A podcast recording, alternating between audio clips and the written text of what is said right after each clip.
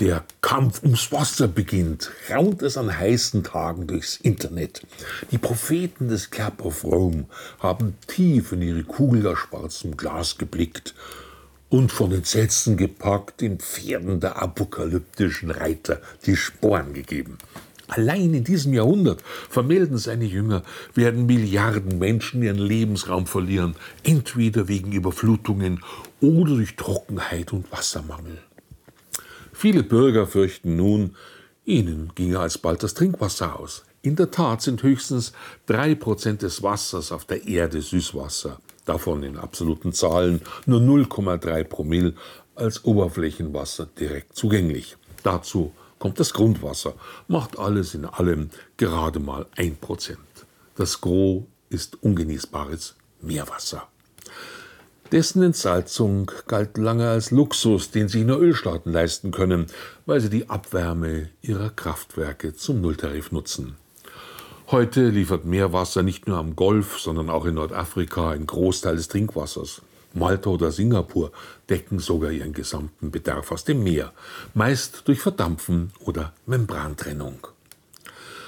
Das zurückbleibende, wässrige Salzkonzentrat, das neben Salz auch alle anderen Inhaltsstoffe des Meeres enthält, wird zurückgeleitet. Die Stoffe, die zur Aufbereitung zugesetzt werden, entsprechen weitgehend denen zum Aufbereiten unseres Trinkwassers und kommen von Natur aus im Meer vor.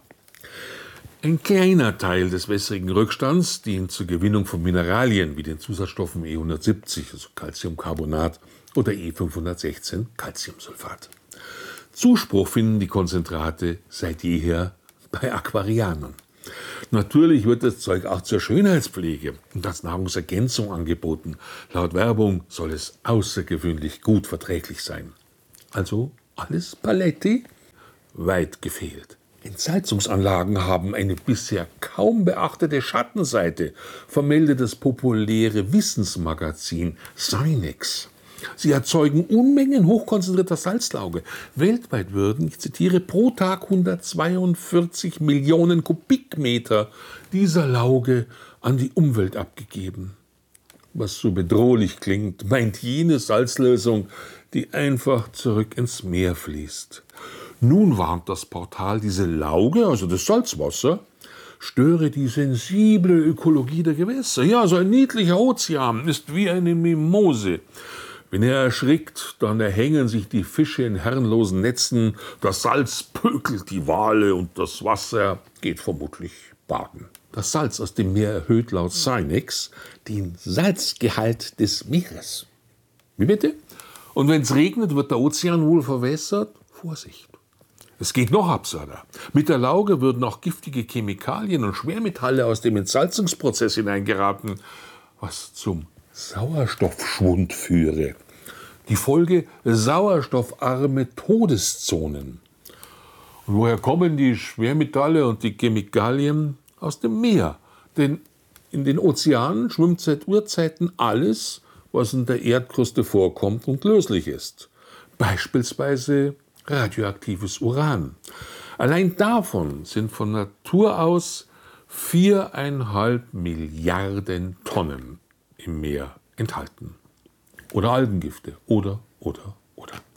Nicht nur Großkraftwerke mit Verdampfern, auch moderne Nanotechnik liefert frisches Süßwasser. Zum Beispiel der Waterchip, der mit sehr wenig Strom auskommt. An den Küsten gibt es dafür genug Wind oder Sonne, um unendlich viele Chips zu betreiben.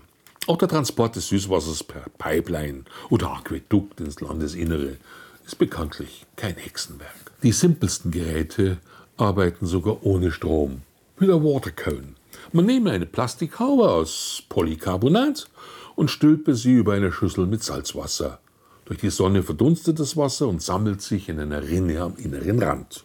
Damit lässt sich jeden Tag gut ein Liter Trinkwasser gewinnen. Stellt man die Haube einfach auf die Erde, wird die Bodenfeuchte genutzt.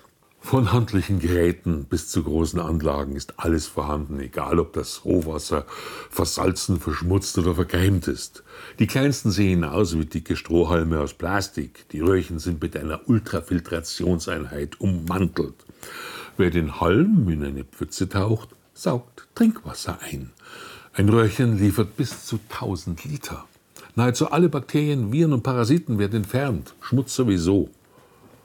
Es gibt günstige Familiengeräte, die jahrelang sauberes Wasser liefern, in jedem Ort und ohne jede Fremdenergie. Das Wasser wird bei Bedarf gewonnen und dümpelt nicht in Tanks vor sich hin, in denen sich giftige Algen tummeln. Für tropische Länder wurde die Inline-Elektrolyse konzipiert. Sie nutzt die desinfizierende Wirkung von Chlor, aber ohne dieses zuzusetzen. Da in natürlichem Wasser immer ein paar Chloridionen gelöst sind, bildet sich mit etwas elektrischem Strom, gewonnen per Photovoltaik, ein Desinfektionsmittel, das nach getaner Arbeit wieder zerfällt. Begehrt sind gebrauchte PET-Flaschen. Sie werden mit versifftem Wasser befüllt und für sechs Stunden waagrecht in die Mittagssonne gelegt. Bei Temperaturen ab 50 Grad tritt ein starker synergistischer Effekt ein. Zusammen mit der UVA-Strahlung der Sonne ist das Wasser danach keimfrei. Leider fehlen in vielen Entwicklungsländern ausreichend PET-Flaschen. Dort, wo das Wasser knapp ist, aber Nebel wabern, schaffen Nebelharfen Abhilfe. Das aufgespannte Nylongewebe erntet pro Quadratmeter Tag für Tag bis zu 50 Liter frisches Wasser. Eine Fortentwicklung ist der Warka Tower, der die Menschen im Hochland Äthiopiens ebenfalls aus der Luft versorgt. Überall auf der Welt gibt es heute angepasste Technologien.